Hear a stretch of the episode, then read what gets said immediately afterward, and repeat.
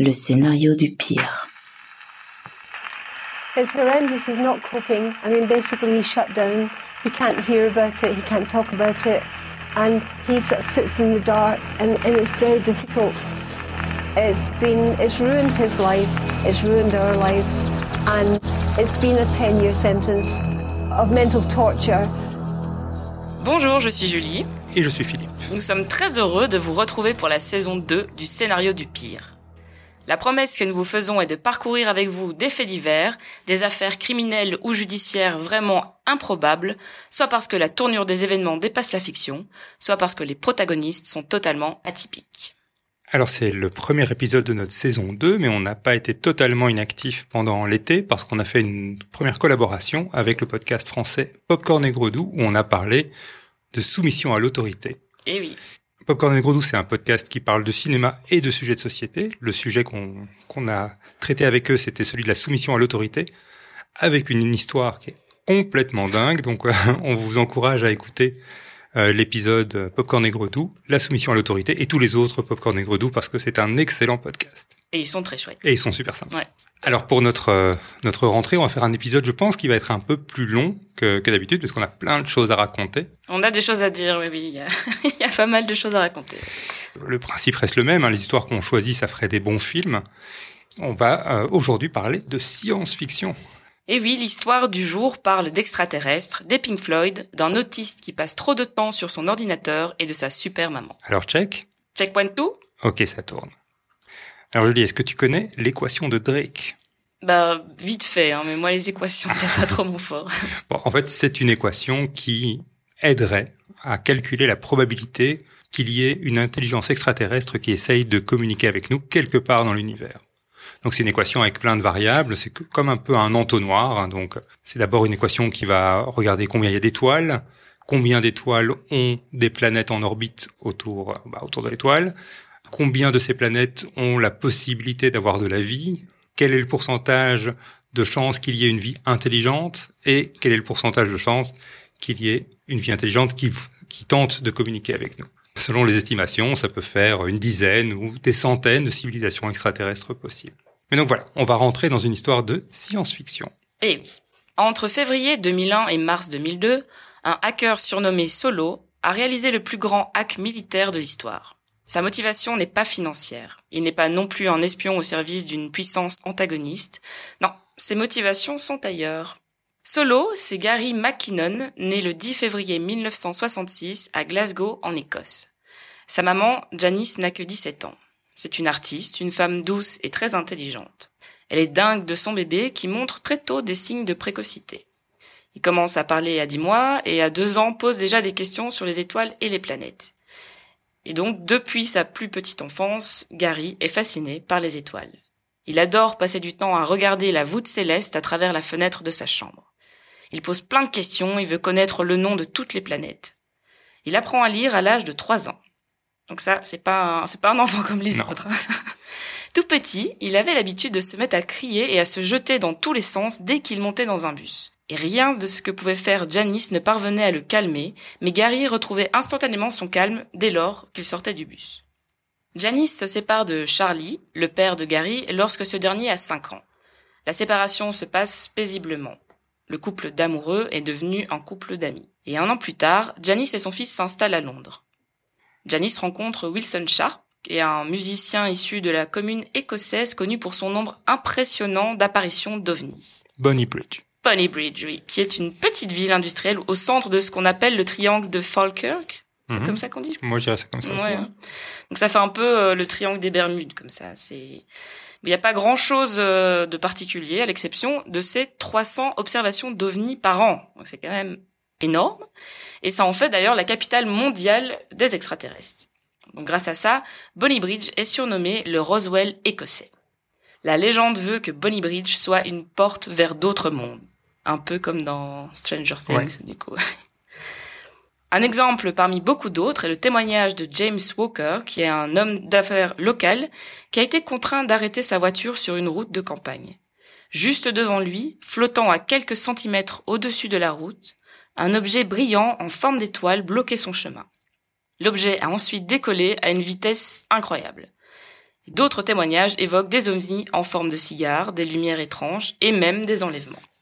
Le petit Gary a peut-être entendu son beau-père Wilson évoquer les étranges phénomènes observés à Bonny Bridge.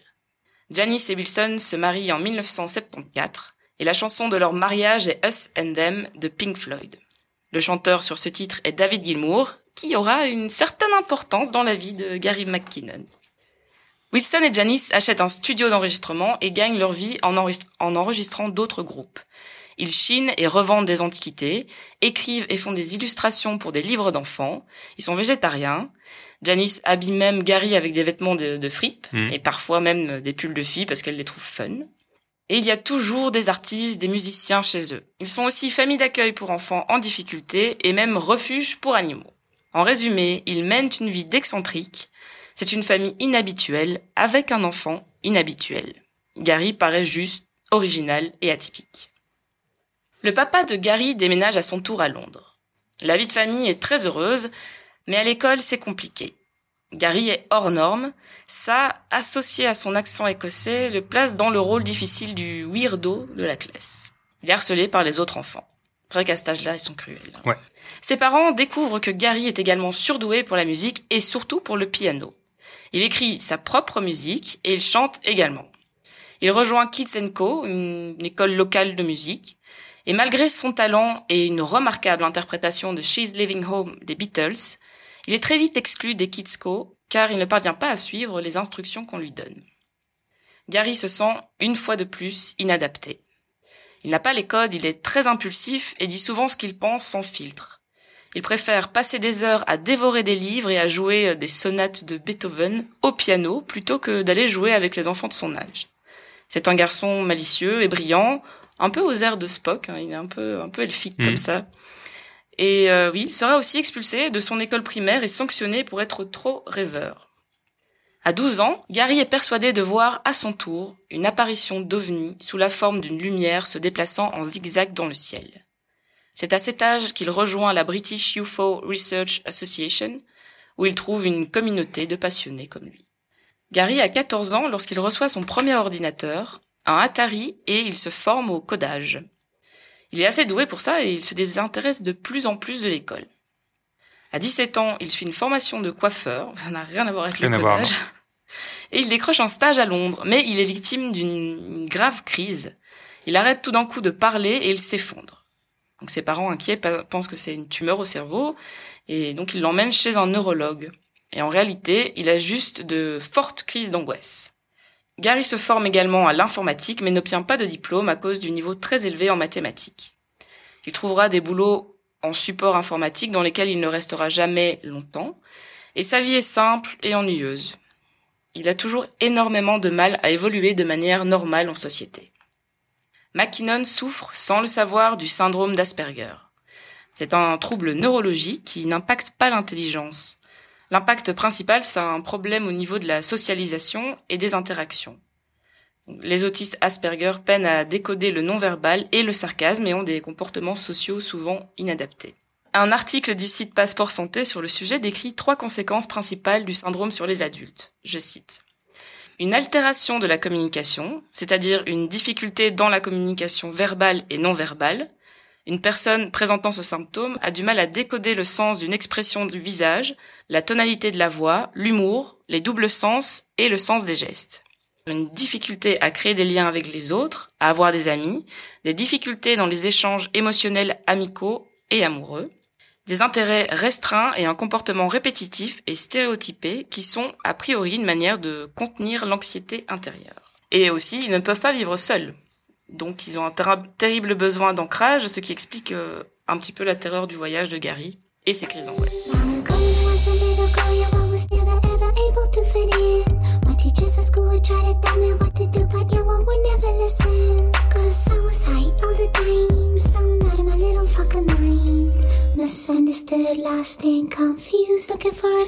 Parmi ses intérêts restreints, il y a le codage, on l'a déjà dit.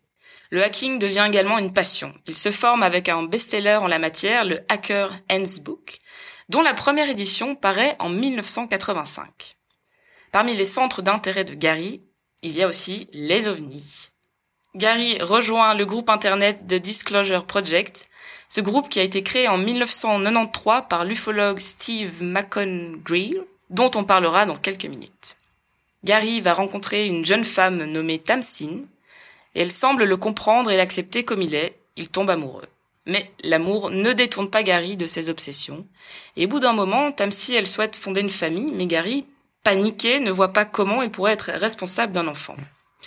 La relation se détériore, et Gary trouve un échappatoire grâce à ses explorations nocturnes sur les ovnis. Son intérêt devient monomaniaque. À la fin des années 90, McKinnon décide d'utiliser ses compétences en hacking pour prouver que le gouvernement américain cache des informations critiques concernant les ovnis. Je pense que c'est intéressant qu'on s'arrête un peu sur les théories conspirationnistes. Ah oui, parce qu'il y en a plein. Il y en a plein, ouais, ouais. On va d'ailleurs pas toutes les parcourir. En, en fin de podcast, je ferai quelques recommandations d'autres podcasts pour euh, creuser euh, l'une ou l'autre euh, théorie d'ailleurs. Mais Enfin, on va quand même en, en adresser quelques-unes. Alors la première, c'est la théorie des anciens astronautes. Alors ça, c'est une théorie qui dit que les extraterrestres ont visité la Terre il y a très longtemps et que c'est grâce à eux que bah, l'humanité a pu progresser. La théorie va même jusqu'à affirmer, par exemple, que des astronautes extraterrestres sont installés parmi nous et sont toujours là euh, aujourd'hui. Et même que ce sont les extraterrestres qui ont créé les Homo sapiens, donc nous, parce qu'ils ont mélangé leurs gènes avec les Homo erectus. Oui, c'est un mélange d'ADN. euh, Voilà. Et on est des, des- des hybrides, en fait. On est des hybrides, mais bon, évidemment, pour se reproduire, il faut avoir le même nombre de chromosomes, donc voilà, Ouais. c'est- pas si simple. Parmi les preuves, entre guillemets, euh, avancées par les partisans de cette théorie, il y a les réalisations humaines qui sont, qui paraissent complètement impossibles par rapport aux technologies de l'époque. Donc il y a la pyramide de Gizeh, on se demande comment, comment ils ont fait, Mm. les statues de l'île de Pâques, euh, Stonehenge, et la cité antique aztèque de Teotihuacan. Alors ça, c'est un site qui a été construit il y a 2000 ans. Je sais pas si tu as déjà vu les images, mais c'est Oui, extrêmement oui, j'ai impressionnant. déjà vu les images. Oui. Je suis pas allée. Il y a pas mal d'éléments qui peuvent paraître surprenants. Donc le premier, c'est la présence de, de mica et de mercure. Ça existait à l'époque, mais pas là.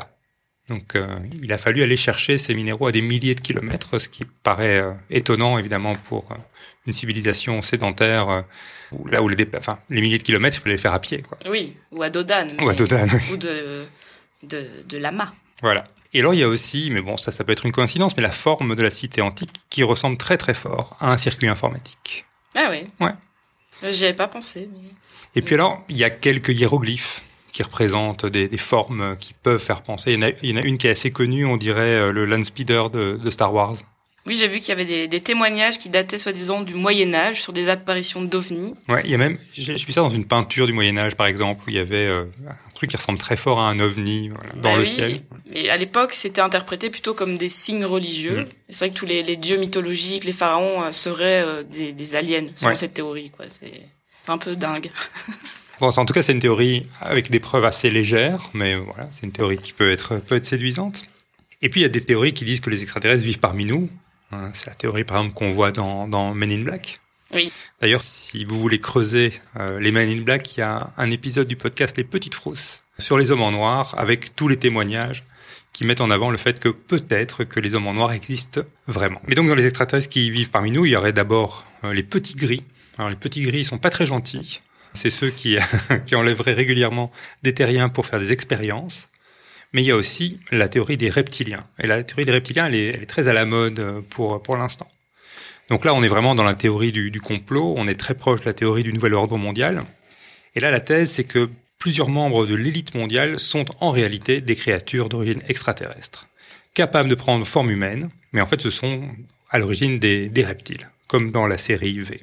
Alors les reptiliens, on les appelle aussi les reptoïdes ou les puis, il y a plein d'autres noms, en fait. Et alors, il y a bah, des gens très connus qui, sont, qui seraient des reptiliens. Il y a Joe Biden, Obama, Macron, Évidemment. Bill Clinton, la reine Elisabeth II, c'est plus surprenant, euh, Madonna et euh, Katy Perry. À l'origine, c'est une théorie développée en 1967 par un certain Brad Steiger dans son livre, j'adore le titre, Les soucoupes volantes sont hostiles. C'est génial nom. Un des apôtres de cette théorie qu'il a largement diffusé, c'est l'ancien footballeur, journaliste et un ancien homme politique, écolo d'ailleurs, anglais, devenu gourou des du complotisme, David Icke. Alors pour euh, les auditeurs français, c'est un peu le Francis Lalanne de là-bas, qui a profité de son statut de célébrité et de son accès aux médias pour diffuser les théories les plus, les plus dingues. Et c'est dans son livre le plus grand secret, le livre qui transformera le monde, ils font quand même le sens du titre, hein, il faut, il faut leur, leur laisser ça, que Ike décrit notre asservissement à des races extraterrestres, que lui appelle les Anunnaki, et qui selon Ike nous manipulent et nous conditionnent à ne pas voir la réalité depuis plusieurs milliers d'années. Ils sont derrière d'autres groupes, comme par exemple les Illuminati et les francs-maçons. Ah bah oui. Les reptiliens ont la capacité de modifier leur apparence, mais ils ont aussi des super pouvoirs. Et selon certains théoriciens de, de la théorie des reptiliens, ils ont même le, le pouvoir d'influencer nos préférences sexuelles. Donc c'est eux qui euh, diffusent en fait la pédophilie, par exemple dans le monde. Ah oui. Ouais. Ok. Mais comment on les reconnaît, ces reptiliens? Alors, selon les adeptes, il y a des indices qui sont d'abord physiques. Par exemple, ils notent que les jambes de Mark Zuckerberg, qui est un reptilien, se plient dans le mauvais sens. Ah oui. Voilà. Il y a un autre indice qui est le glottis, qui est une particularité anatomique des, des, euh, des reptiliens, qui est un trou dans le bas de la bouche qui est connecté à la trachée. Si tu regardes euh, des photos sur Google Images, par exemple, tu trouveras des photos de Hillary Clinton où on montre la présence d'un glottis dans la bouche de Hillary Clinton, par exemple. Mais il y a aussi les yeux. Il y a aussi les yeux, donc les, les pupilles, effectivement, et les mouvements de la langue, qui sont euh, typiquement euh, reptiliens aussi. Il y a aussi des cicatrices sur, euh, sur la peau et une absence d'expression du visage. Donc un visage extrêmement neutre, qui montre très peu d'empathie. Et alors, il y a la langue qui sort, Comme Miley Cyrus. exactement, Voilà. qui est Hein. du coup une reptilienne. Mais oui. D'ailleurs, aux États-Unis, il y aurait 12 millions de personnes qui croient en cette théorie. Donc c'est la population de la Belgique. Ouais. En février 2014, petite anecdote sympa, de John Kay, le président néo-zélandais, qui a dû faire une déclaration officielle à la télévision affirmant qu'il n'était pas reptilien. Il a été pour ce faire examiné par un médecin et un vétérinaire afin de, confirmer. Et il dira, ça ce sont ses mots, je ne suis certainement pas un reptile, je n'ai jamais été dans un vaisseau spatial ni dans l'espace et ma langue n'est pas trop longue, je suis juste un kiwi ordinaire. Et c'est une vraie annonce officielle à son peuple. C'est quand même dingue.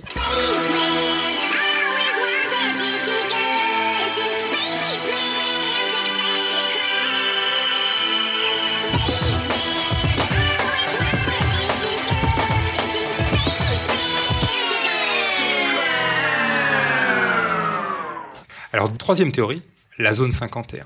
C'est même une légende. C'est une vraie légende. Donc c'est une zone qui est située dans le Nevada, qui fait l'objet de beaucoup de théories du côté des ufologues.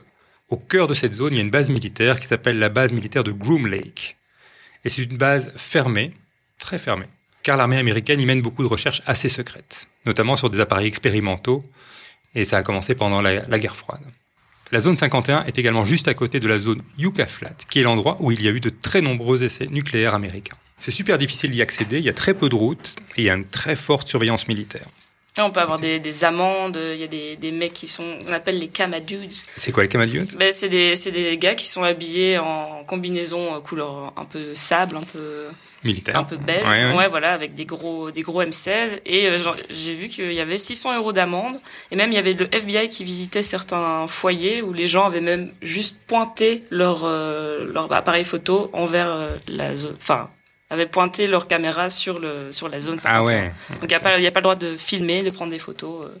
C'est vraiment mystérieux. Et comme c'est mystérieux et secret, il y a plein de théories conspirationnistes. Eh oui. Et la principale, c'est que le gouvernement américain, il détient des créatures extraterrestres. Et puis enfin, enfin enfin, non, il y en a encore plein d'autres, mais il y a aussi la théorie des abductions, les enlèvements par les extraterrestres. Oui. Et le premier témoignage d'enlèvement par des extraterrestres, qui sont les petits gris, c'est celui du couple Hill, Betty et Barney. C'est un couple bien éduqué, hein, qui sont impliqués dans la politique. euh, Enfin, ils ont des, enfin voilà, c'est des gens tout à fait euh, normaux, sans, sans souci. Et ils ont, ils font un récit sous hypnose en 1961. Donc en gros, ils se baladaient en voiture pour rentrer chez eux, puis trou noir, ils se retrouvent à des kilomètres de là où ils devaient être avec leurs vêtements déchirés, leurs chaussures éraflées. Et les mois qui suivent, ils sont tous les deux victimes de violents cauchemars et de symptômes post-traumatiques. Savent pas du tout ce qui se passe et décident d'aller consulter un spécialiste de l'hypnose. Et pendant sept mois, les deux époux seront interrogés séparément et leurs récits coïncideront toujours. Enlèvement, rapt, ils parlent d'implants dans le cerveau, ils décrivent une constellation solaire qui s'avère être le système Zeta Reticuli, Mmh. qui euh, il y a beaucoup de théories d'ailleurs autour de ce système solaire. Et en recherchant euh, l'endroit où ils se sont retrouvés tout d'un coup, on découvre que c'est à côté d'une base aérienne secrète où il y aurait eu une apparition anormale ce soir-là. Et alors, bon, les explications rationnelles, on va dire, c'est que Betty est dotée d'une imagination hyper développée et euh, qu'à force de raconter ses rêves à son mari, celui-ci aurait été imprégné de tout cet univers. Mais cela dit, c'est quand même impossible de mentir sous hypnose. Et Betty euh, n'a jamais changé de version. Et le témoignage sera le plus solide, enfin, c'est le témoignage le plus solide sur les enlèvements extraterrestres, jusqu'à sa mort. Elle a même gardé sa robe avec des marques euh, de. Ah ouais. Voilà. Et ça en fait, du coup, dans le milieu ufologue, Betty, c'est un peu la, la maman de l'ufologie. Toutes ces théories, ça va nous ramener en fait à, à Gary McKinnon, Oui, mais pour ça, il faut d'abord qu'on qu'on repasse sur une, euh, en fait, une dernière théorie. On peut peut-être parler de Majestic 12 ou Majestic 12, qui est euh, MJ12. MJ12, voilà, euh, qui est un groupement scientifique qui a été euh, créé en 1947 à l'initiative du président Truman pour analyser justement tous les phénomènes extraterrestres. Alors 47, c'est aussi l'année de Roswell, donc voilà, il y a beaucoup de choses autour de cette année 1947. On va pas rentrer dans le détail de MJ12, mais MJ12 a influencé un autre projet dont on a très brièvement parlé tout à l'heure, c'est le projet Disclosure, et en français on l'appelle le projet Révélation. Donc c'est le projet qui a totalement obsédé McKinnon. C'est ça qui l'a fait rentrer en fait de plein pied dans l'ufologie. Alors le projet, alors je vais, citer un extrait du site euh, Disclosure. C'est un projet de recherche sans but lucratif, travaillant à révéler certains faits concernant les ovnis, des formes d'intelligence extraterrestre et des systèmes avancés d'énergie et de propulsion découverts suite à l'étude de ces objets. Donc fin de citation. Et l'homme derrière ce projet, c'est Stephen Greer. C'est un médecin qui a abandonné sa carrière médicale pour se consacrer entièrement à l'ufologie. Si vous cherchez projet révélation sur le web, vous allez trouver d'ailleurs un document d'une, je pense, une centaine de pages. Cent Euh, ouais, ah voilà, pense. 101 pages. Ça vaut la peine de, de- de le lire et de le parcourir si vous vous intéressez à l'ufologie. On on- D'ailleurs, on va poster euh, les liens. Oui, Euh, oui, oui.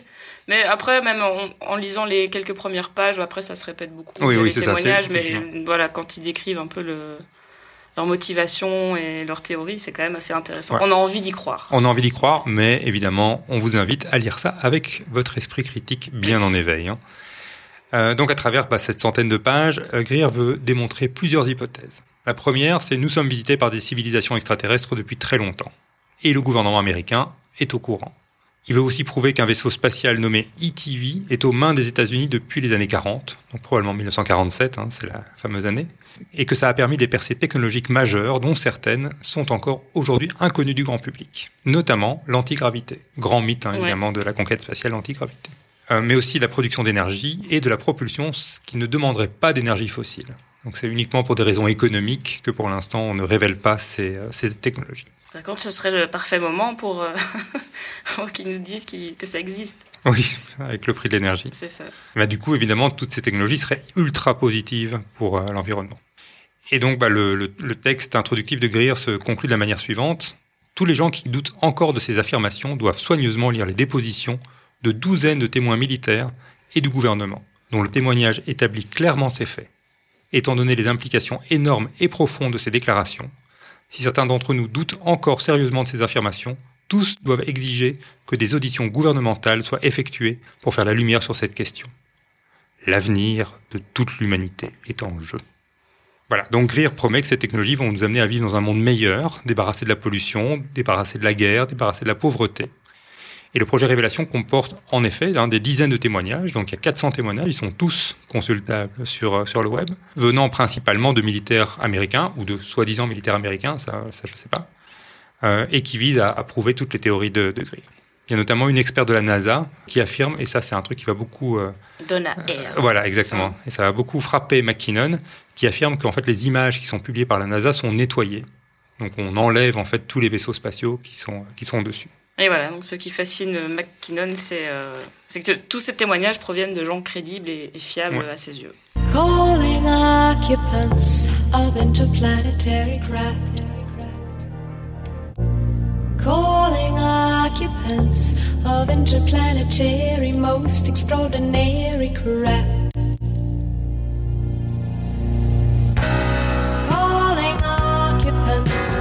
Interplanetary craft.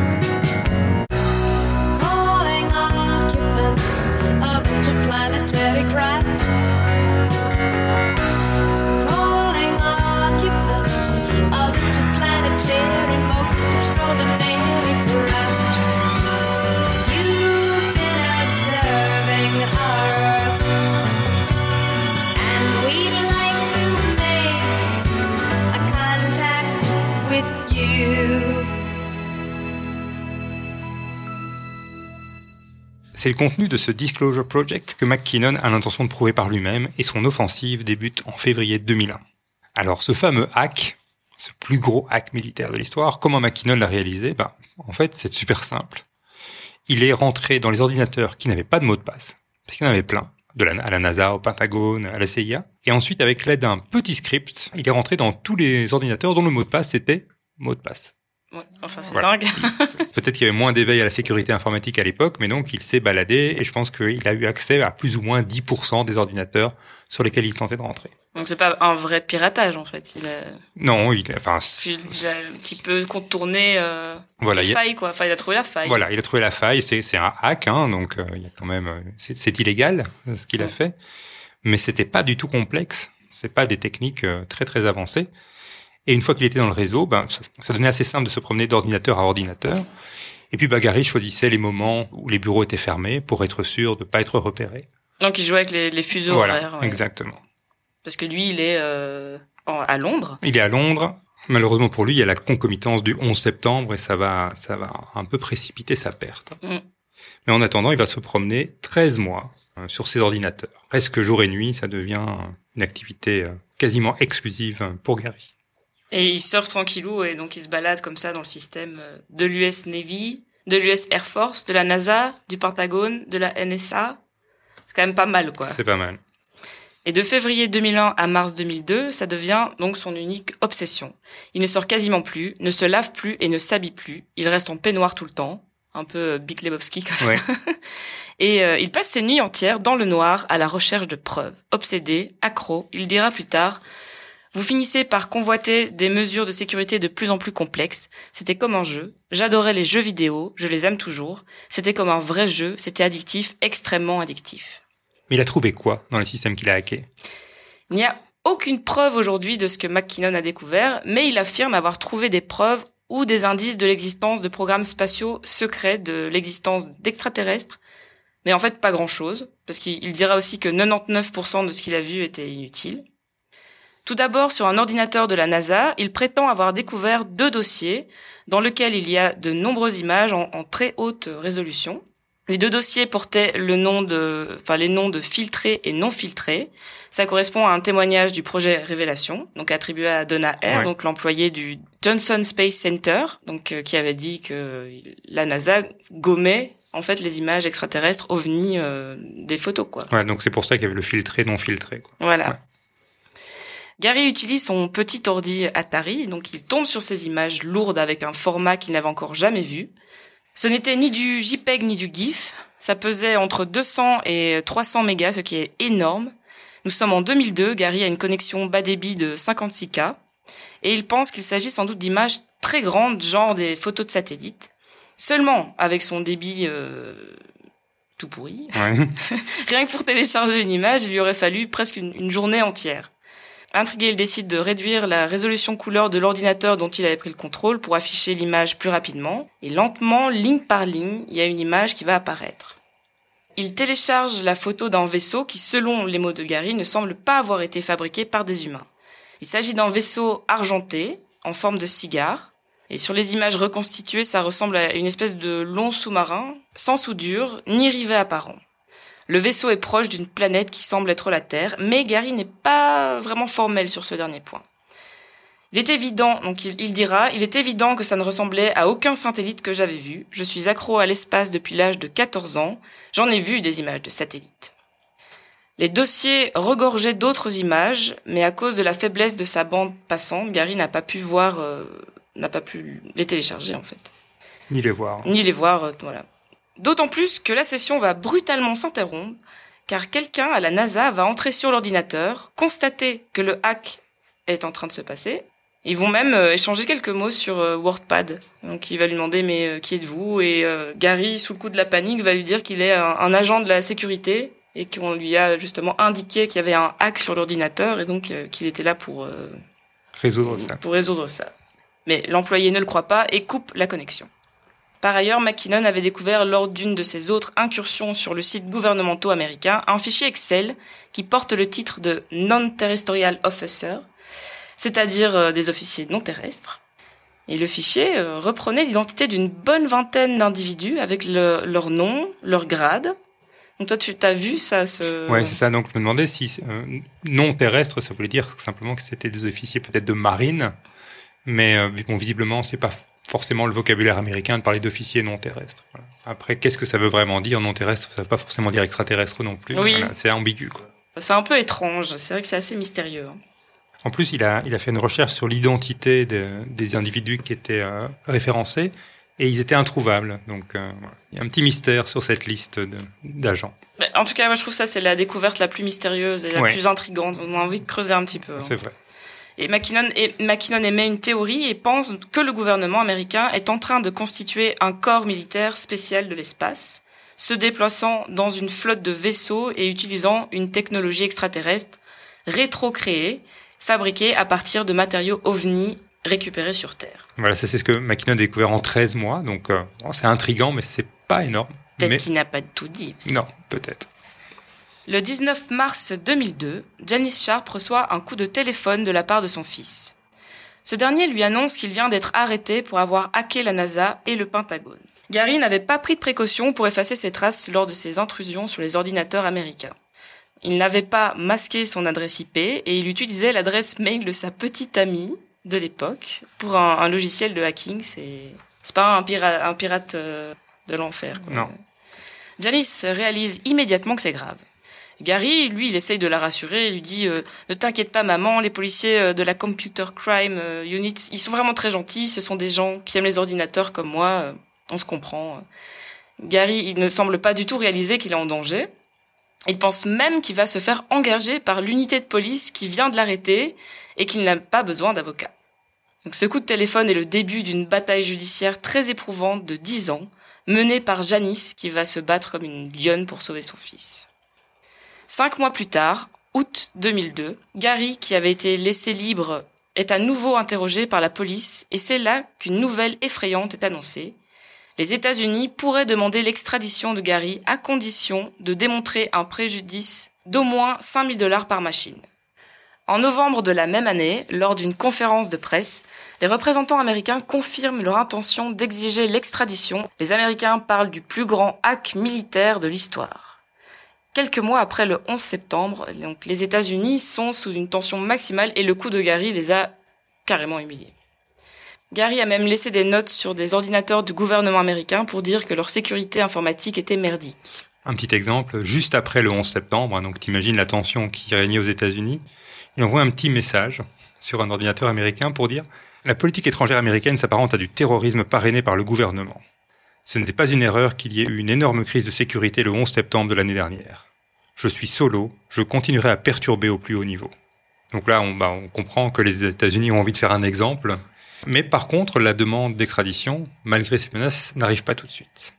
La pression médiatique autour de Gary est énorme. Rappelons que, avant le début du procès, personne dans la famille Sharp n'avait conscience que Gary souffrait du syndrome Asperger. C'est suite à un passage à la télévision que Janice recevra plusieurs messages de téléspectateurs lui disant que Gary semblait avoir tous les symptômes. Et suite à cela, elle le fera examiner par un spécialiste, le psychiatre euh, Baron Cohen, qui, après des examens de plus de 4 heures, confirme que Gary est bien Asperger. Cette nouvelle est accueillie avec soulagement, car Janice, est, qui est déjà méga stressée, mais qui doit être euh, là euh, et forte pour soutenir toute la famille. D'ailleurs, j'ai lu que plus elle était stressée, plus elle buvait du thé. Ah oui? Oui. Donc elle là, à ce moment-là, Janice comprend enfin le comportement étrange euh, de son fils et sa grande naïveté quant à la gravité de ses actes. Chacun de ces passages devant un tribunal attire la presse, qui le décrit comme un génie du hacking. On le sollicite beaucoup pour des interviews, mais son autisme fait de lui un, un très mauvais euh, Ouais. communicant. Il devient même une, une icône Asperger. Les tribunaux sont peu au fait des éléments techniques de l'affaire et se fient parfois un peu trop aux Américains qui ont tendance à exagérer le contrôle de Gary sur les réseaux. En 2003, la Grande-Bretagne signe un nouveau traité d'extradition avec les États-Unis pour faciliter l'extradition des terroristes. Les États-Unis ne doivent plus prouver de dommages financiers et selon ce traité, rien ne s'oppose au transfert de Gary vers une prison américaine. L'extradition est officiellement demandée en 2005. What Gary did was a Section 2 computer misuse, which the CPS, the High Tech Crime Unit, told Gary he would get six months community service. So to go from six months community service to 60 years is ludicrous. Les avocats de Gary rapportent que les Américains souhaitent le faire griller, en clair le faire passer à la chaise électrique, Ouais. probablement en le faisant passer par un tribunal militaire. Là, il y a la paranoïa elle s'installe dans la famille, euh, qui pense être suivie et sous écoute. Janice rapporte qu'un jour, elle parle avec une connaissance au téléphone, et juste après avoir raccroché, le téléphone il ressonne à nouveau, et Janice entend l'enregistrement de la conversation Qu'elle vient d'avoir. qu'elle vient ouais. d'avoir. Voilà. Dans ces circonstances éprouvantes, la bataille juridique fait rage pour éviter l'extradition de Gary. Les convocations devant la justice succèdent. Malheureusement, le 16 juin 2008, une audition a lieu devant la Chambre des Lords, et la décision des Lords est défavorable à Gary. Il pourra être extradé.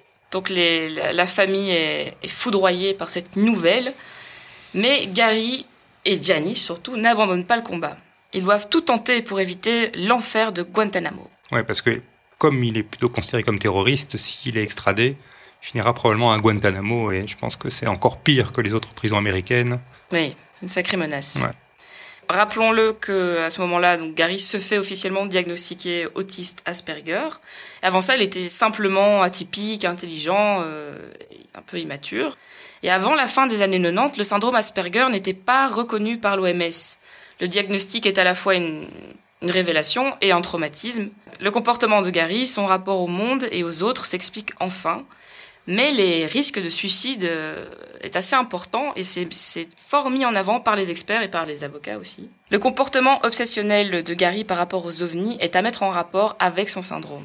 La justice anglaise ne va pourtant pas considérer ça comme une circonstance suffisante pour interrompre la procédure d'extradition.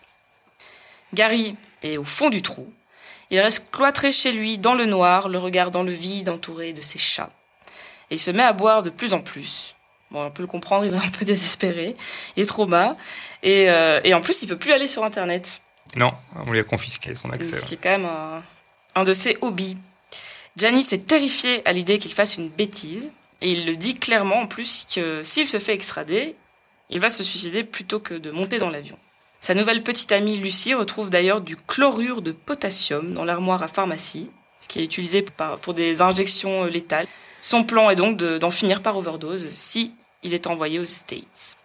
Janice organise une surveillance suicidaire afin qu'il ne soit jamais seul. En janvier 2009, Obama rentre en fonction comme président des États-Unis. Et pour Janice, c'est un espoir. Et à cette période-là, bah, il y a des soutiens qui se multiplient.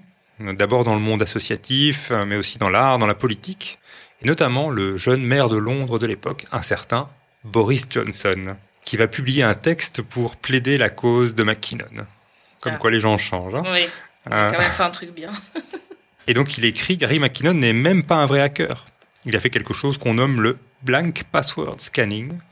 Et parce que les ordinateurs militaires étaient si bêtes et n'avaient pas de mot de passe digne de ce nom, il a été capable de chercher des preuves de l'existence des petits hommes verts dans leurs entrailles. Il était si innocent et si peu sournois qu'il a laissé sa propre adresse mail et des messages du type Votre sécurité est merdique. Et oui, il pense avoir trouvé des preuves que l'armée américaine est infiltrée par des êtres venus de la planète, la planète Targ, mais il est brutal, fou et mal de simplement imaginer l'extradition de cet homme pour être jugé en Amérique. Il a été diagnostiqué comme ayant le syndrome d'Asperger pour l'amour du ciel. Comment le gouvernement britannique peut être si protoplasmique, hein, je ne sais pas, si pathétique et si peu soucieux du bien-être de ses citoyens au point de signer le document de cette extradition? Janice continue son offensive médiatique et multiplie des apparitions à la télévision. Elle profite de l'émergence des, des réseaux sociaux. Les arguments, la personnalité et la sincérité de Janice font mouche. L'opinion publique soutient massivement Gary. Janice veut encore amplifier l'histoire de son fils. Elle écrit à David Gilmour, donc le leader des Pink Floyd. C'est quand même un peu osé, quoi. Oui, qui a écrit la chanson Us and Them sur laquelle Janice était mariée. Mais oui. donc, ouais. Ouais, ouais. Lui et d'autres célébrités vont rejoindre la cause. Graham Nash, du groupe Cosby, Steele, Nash Young, Bob Geldof, grand chanteur et activiste des années 80, l'homme derrière euh, le Life Aid. D'ailleurs, il est belge, hein, à moitié. Geldof? Ouais, il a des origines Ah, je belges, savais pas, euh, je savais pas. il me semble. Chrissy Hind, Des Pretenders, ouais. ouais, des Pretenders. Ils vont s'associer pour produire une version de la chanson Chicago de Graham Nash, un hymne à la liberté et aux droits de l'homme. Le clip, visible sur YouTube, s'ouvre sur le logo Keep Gary Free. On y voit même Gary euh, chanter.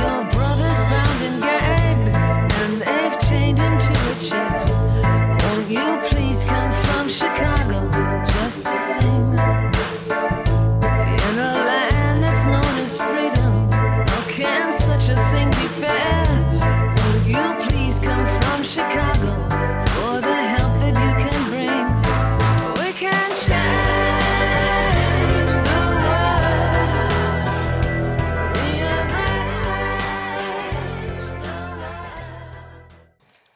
Les choses semblent aller mieux, mais les décisions judiciaires et politiques qui vont suivre ne vont pas rassurer. En novembre 2009, Alan Johnson, le Home Secretary, donc il, annonce qu'il ne s'opposera pas à l'extradition. Pour ajouter à l'angoisse, Janice, Gary et des journalistes vont commencer à recevoir des menaces de mort et d'attentats. Parmi les menaces, un email qui dit Nous allons commencer à faire du mal à des citoyens britanniques tous les jours ou vous vous opposerez à cette extradition. Vous serez contacté quand ça se produira et vous saurez que tout ça est très sérieux. Des menaces de mort plus directes sont adressées à Gary et Janice. C'est à cette période qu'ils découvrent un, un tracker GPS collé sous leur voiture. Alors, on ne sait pas qui l'a placé. Est-ce que ce sont des journalistes? Est-ce que ce sont des services secrets? Mais en tout cas, oui. ça doit être un peu flippant. En mai 2010, les élections britanniques mettent les conservateurs au pouvoir. Et c'est un nouvel espoir pour Gary. Le pouvoir en place exprime de la compassion pour Gary, mais l'incertitude va encore durer deux ans. Deux ans de rapports d'experts sur la santé mentale de Gary et de tergiversations politiques. En octobre 2012, Theresa May, au nom des droits humains, refuse officiellement l'extradition de McKinnon aux États-Unis. After careful consideration of all of the relevant material, I have concluded that Mr. McKinnon's extradition would give rise to such a high risk of him ending his life that a decision to extradite would be incompatible with Mr. McKinnon's human rights. I have therefore withdrawn the expedition, extradition order against Mr. McKinnon. Enfin. Enfin, après dix ans, C'est un immense soulagement pour la famille Gary, et c'est Gary qui signe la postface de l'autobiographie de sa maman. Et voici ce qu'il écrit dans les dernières lignes. Alors je traduis. J'ai subi tellement d'examens que j'ai commencé à me sentir comme un rat de laboratoire. J'ai dû composer avec le fait que je suis comme je suis car mon cerveau est structuré de manière différente de ce qui est considéré comme normal, tout en subissant une dépression sévère et en n'ayant plus envie de vivre. Mais grâce aux efforts de ma mère, les soins des docteurs et la présence à mes côtés de Lucie, donc sa, sa petite amie, j'ai survécu une journée après l'autre. Après deux années supplémentaires de discussions, d'audiences et presque onze années à avoir la tête sur le bio, Theresa May a annoncé qu'elle bloquerait mon extradition sur base d'expertise médicale et les éléments spécifiques de ma santé mentale. Je ne peux qu'espérer que l'histoire de ma mère inspirera d'autres personnes sous la menace de mauvaise législation. Au moment où j'écris ceci, c'est la fête des mères. La première fête des mères qui s'accompagne de liberté pour ma maman depuis 11 ans. Les mots ne suffisent pas. C'est émouvant, hein? Mais oui, donc voilà, depuis Gary est revenu à une vie normale. Alors, quand on regarde cette histoire de, de McKinnon, c'est difficile de ne pas penser à une autre histoire, qui est celle de Julian Assange, qui est un personnage assez euh, intéressant, assez complexe, qui est aussi un, quelqu'un qui a fait des hacks, qui a été chercher des secrets du gouvernement américain. C'est le fondateur de Wikileaks. Donc c'est un Australien, euh, Assange, mais il s'est réfugié en Grande-Bretagne et il était plutôt à l'abri en Grande-Bretagne. Mais depuis trois ans, il est enfermé dans une prison de haute sécurité en Angleterre avec des conditions euh, qui sont décrites comme très très difficiles. Et en juin 2022, la Grande-Bretagne a décidé de l'extrader aux États-Unis, où il risque 150 ans de prison. Donc Assange a fait appel, donc pour l'instant il est toujours en Angleterre. Le, le- le jugement définitif n'a pas encore été rendu. Pour revenir aux ovnis, il y a eu un, pas mal d'images qui ont été déclassifiées en 2021. Il y a 140 euh, observations qui sont difficiles à expliquer, mais ça ne veut pas forcément dire que ce sont des extraterrestres qui nous gouvernent, ce sont simplement des objets volants non identifiés, on Oui, ne sait voilà. pas d'où ils viennent. Quoi. Bon, après, moi, je, je pense quand même qu'il doit y avoir quelque chose ailleurs. On n'est pas les seuls êtres vivants dans la galaxie. hein. Ouais, c'est l'équation de Drake. Oui, bah, en fait, moi, je, je me demande euh, quand même si euh, McKinnon a, a vraiment révélé tout ce qu'il a découvert. Et c'est une question que beaucoup de personnes se posent d'ailleurs. Et euh, dans des interviews de lui, on, on lui pose la question. Il a toujours un petit sourire un peu malicieux en coin de. Et il répond euh, sans répondre. Enfin, peut-être pour montrer exemple. Il y a peut-être aussi la Mais- théorie qu'il a négocié que les États-Unis lui, foutent la paix en échange de ne pas Oui. révéler ce qu'il a découvert. C'est tout à fait, tout à fait envisageable, en effet. C'est ça. Mais en tout cas, euh, voilà, si un jour je suis président des États-Unis, j'ouvrirai euh, les dossiers. Ouais, voilà, euh, juste pour voir ça. Après, je démissionnerai, mais. Mais il y a une théorie du complot qui dit que Trump voulait déclassifier, mais que le Conseil intergalactique l'en a empêché.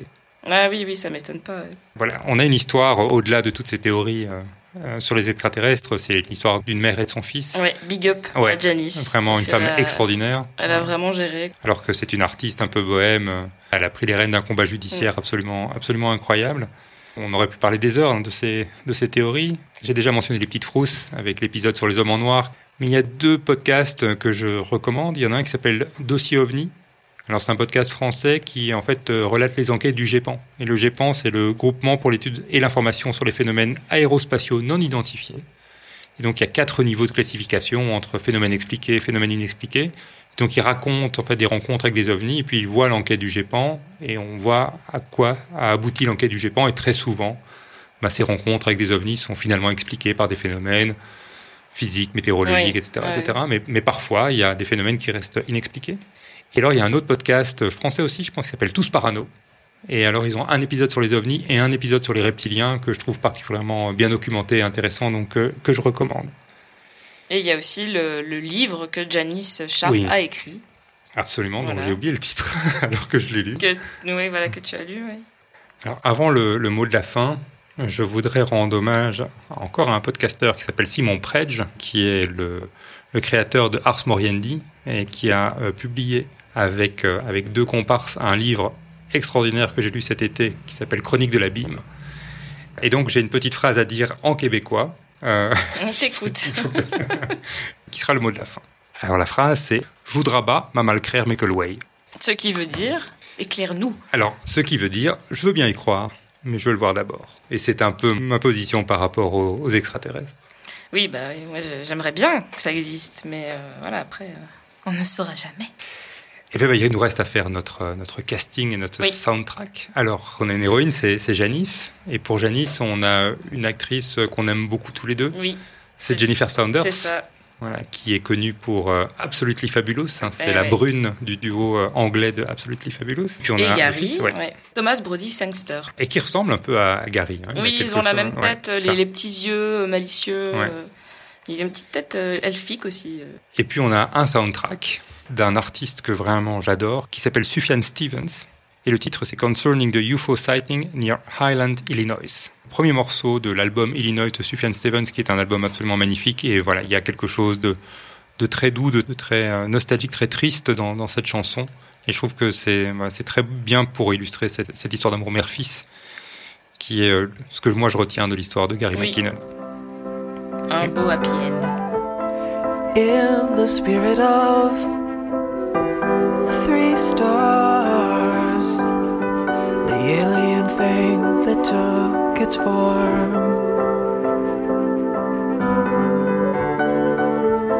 Then to Lebanon. Oh God. The flashing at night, the sirens grow and grow.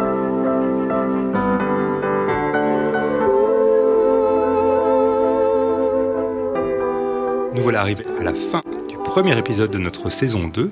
Nous vous remercions pour votre écoute et on vous dit à bientôt. Merci à vous.